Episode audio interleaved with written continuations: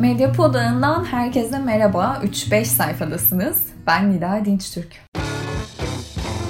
Bu bir podcast dahadır. Mediapod. İletişim için mediapod.com ya da @mediapod. 3-5 sayfanın ilk bölümündeyiz. Size öncelikle programdan bahsedeyim. 3-5 ee, sayfa Medyapod ailesinin hayata geçirdiği kolektif bir kitap programı. Her hafta Medyapod ailesinin bir üyesi size çok sevdiği ya da yeni çıkanlar arasından seçtiği bir kitaptan 3-5 sayfa okuyacak. Yani her hafta burada farklı bir Medyapod programcısının sesinden bir kitap dinleyeceksiniz. Bu bölümde benim elimde Berna Durmaz'ın son kitabı Metal Hayatlar var. Ee, bu iletişim yayınlarından çıkan bir kitap. Berna Durmaz da Haldun Tener Öykü Ödülü almış bir yazar. Metal Hayatlar 5. kitabı. Ee, bu kitapta Berna Durmaz özellikle şehir yaşamına odaklanıyor ve sistemin devamı için aslında sistemin bir parçası olmuş ve mekanikleşmiş insanları ele alıyor. Oldukça iğneleyici bir dili var ve bana kalırsa bu öyküler e, distopyaları çağrıştırıyor fakat distopyaların fantezi ağırlıklı anlatımına karşın hepimizin gerçeğini kucaklayan e, bir kurgu izliyor. Bu yüzden de etkisi daha kuvvetli, daha çarpıcı oluyor. Ben bu kitaptan sizin için ilk öyküyü seçtim. Öykünün adı Demir Çağı. Ben bunu okuduğumda gerçekten ciddi bir metal soğukluğu hissettim. Ve geriye dönüp, daha doğrusu aynanın karşısına geçip kendi adınıza çok şey sorgulayabileceğiniz bir öykü. Buyurun başlayalım. Keseksiz sürülen yumuşacık, kokulu bir topraktı halbuki. Önce yumrulu, taneli hasadından oldu. Karnını halı gibi örten, sarmaşıklarla oyalandı uzun bir zaman. Sonra da işte üzerine bu beş kollu, üç gövdeli, devasa yapı konduruldu. Düzlüğün tam ortasında kurulmuştu fabrika. Öyle olunca etrafını örümceğin ağını sarması gibi döne dolana evler, yollar, okullar, dükkanlar sardı. Hiç yoktan bir şehir ortaya çıktı. Kendi kendine türediğinden eciş bücüş, çarpık çırpık oldu. Fabrikanın bu çirkin çoğalmayı giderek daha ürkütücü bir yere çevireceğini kimse bilemezdi. Çok uzaklardan denkleriyle gelenler oluk oluk aktı hangar kapılarından içeri. Uğultuyla çalışan büyük makinelerin, fokurtulu dev kazanların, varillerin, saatlerin, göstergelerin, kolların, butonların arkasında kayboldular. Cıvatalar, dişliler, akslar, zincirler, kayışlar kıvrılıp bükülerek ve durduğu yerde giderek kuntlaşarak biçimden biçime sokmaya başladı her şeyi. Metal aksamların etten bir uzantısı olarak iş görecek olan bu insanları bile. Hayatlarını parça pinçik edip paylarını en çok ikiden üçe çıkaranlar da onlar makine başı insanları. Döşleriyle dayanıp itelemişlerdi önlerindekine. Bunca yıl bir santim ilerlemedi engelleri. Sırtlarında çukurlardan hallice, derin, akıntılı, sızılı çökmeler oluştu. Etleri eriyip seyreldi, kemikleri aşındı. Pörsüyen kasları yüzünden deri kaplı iskelete döndüler.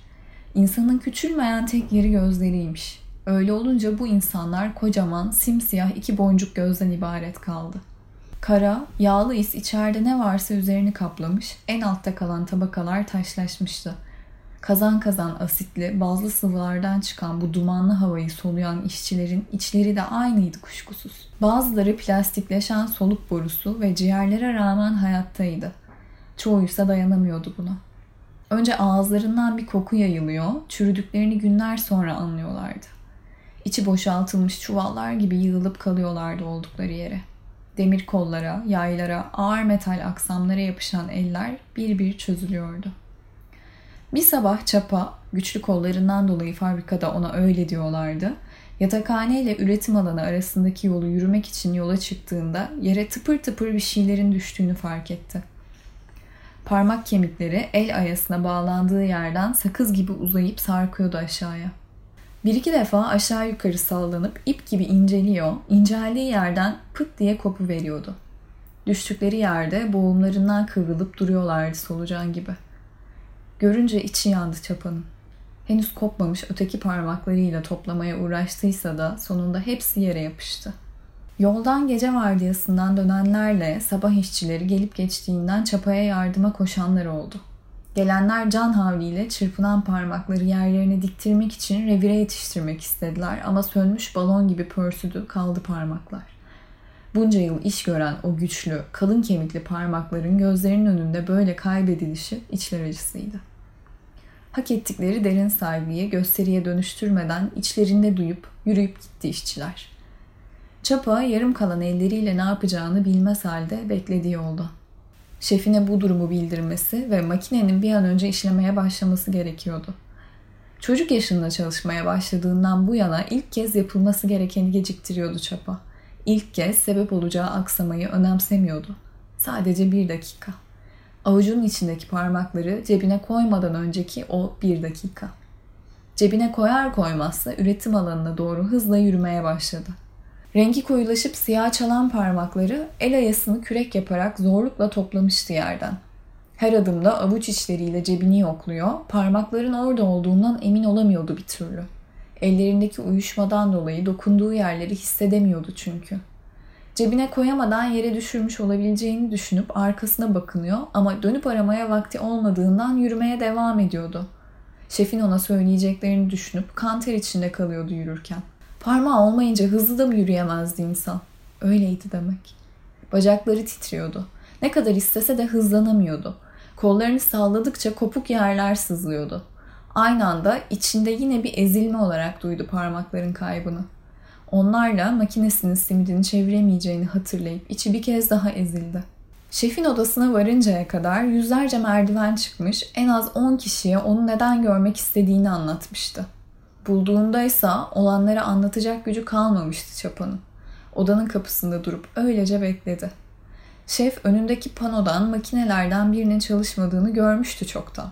Nedenini anlamaya çalışıyor, bu durumu yukarıdakilere nasıl rapor edeceğini bilemiyordu. Telefonların birini kapatıp ötekini açıyor, sesi giderek yükseliyordu. Çapa büyük bir soruna yol açmanın üzüntüsüyle duruyordu kapıda. Yarım elleri ve küçülmüş bedeniyle orada olduğu fark edilecek gibi değildi haber vermeye geldim. Şef aradığı yanıtı bulmanın telaşı içinde onu dinlemiyordu bile. Neredesin raporunu yazıp gecikme maliyeti çıkaralım hemen.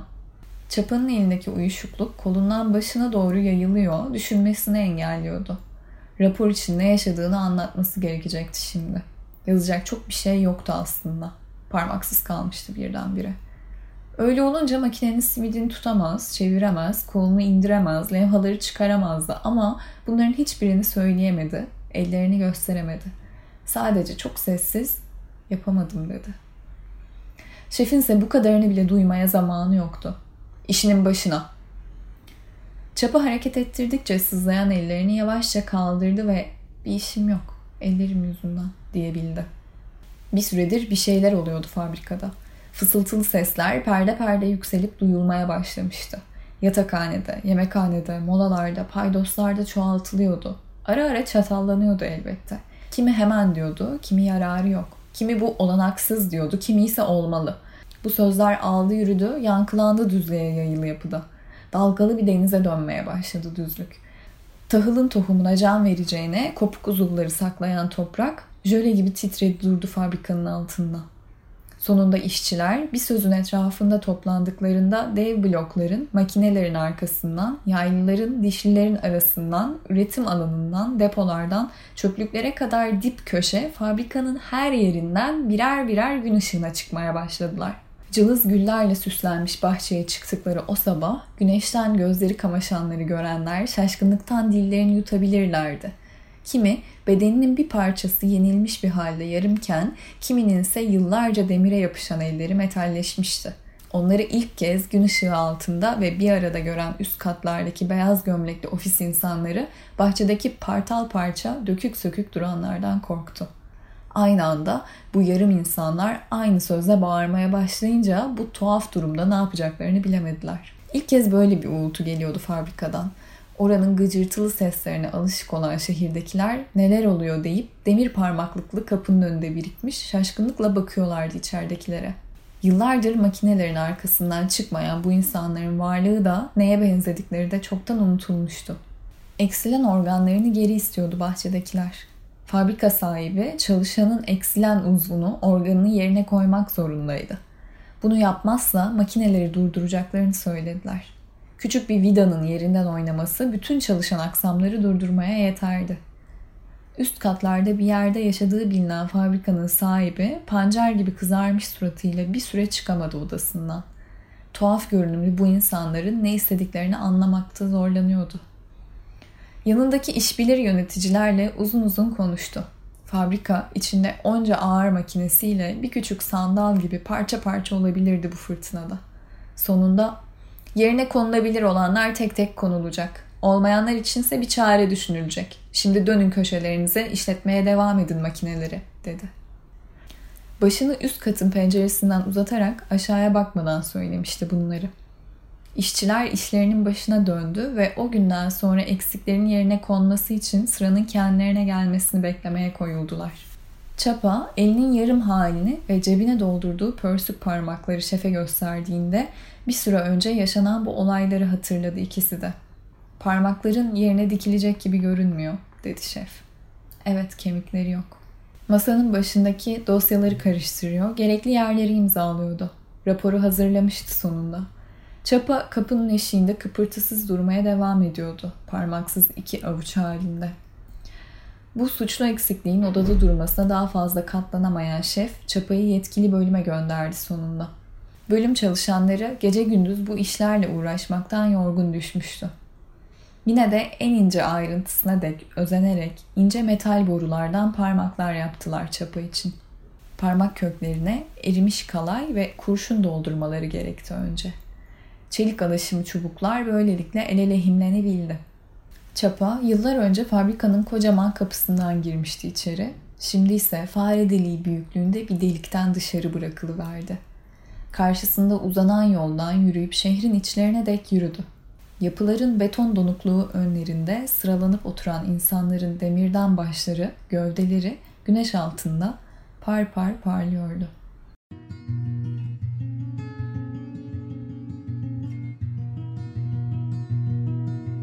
Evet, e, Berna Durmaz'ın Metal Hayatlar kitabından bir öyküydü bu okuduğumuz. Demir Çağı adında. E, kitabın iletişim yayınları etiketiyle çıkmış olduğunu bir kez daha hatırlatalım. Böylece 3-5 sayfanın ilk bölümünün de sonuna gelmiş olduk. Mediapod ağında 3-5 sayfa gibi bağımsız programlarımızın devam etmesini istiyorsanız bizi Patreon hesabımızdan destekleyebilirsiniz. Destekleriniz bizim için çok önemli. Bir başka 3-5 sayfa programında görüşene dek şimdilik hoşçakalın. Medyapod'un podcastlerine Spotify, Google Podcast, iTunes ve Spreaker üzerinden ulaşabilirsiniz. Medyapod'u desteklemek için patreon.com slash medyapod.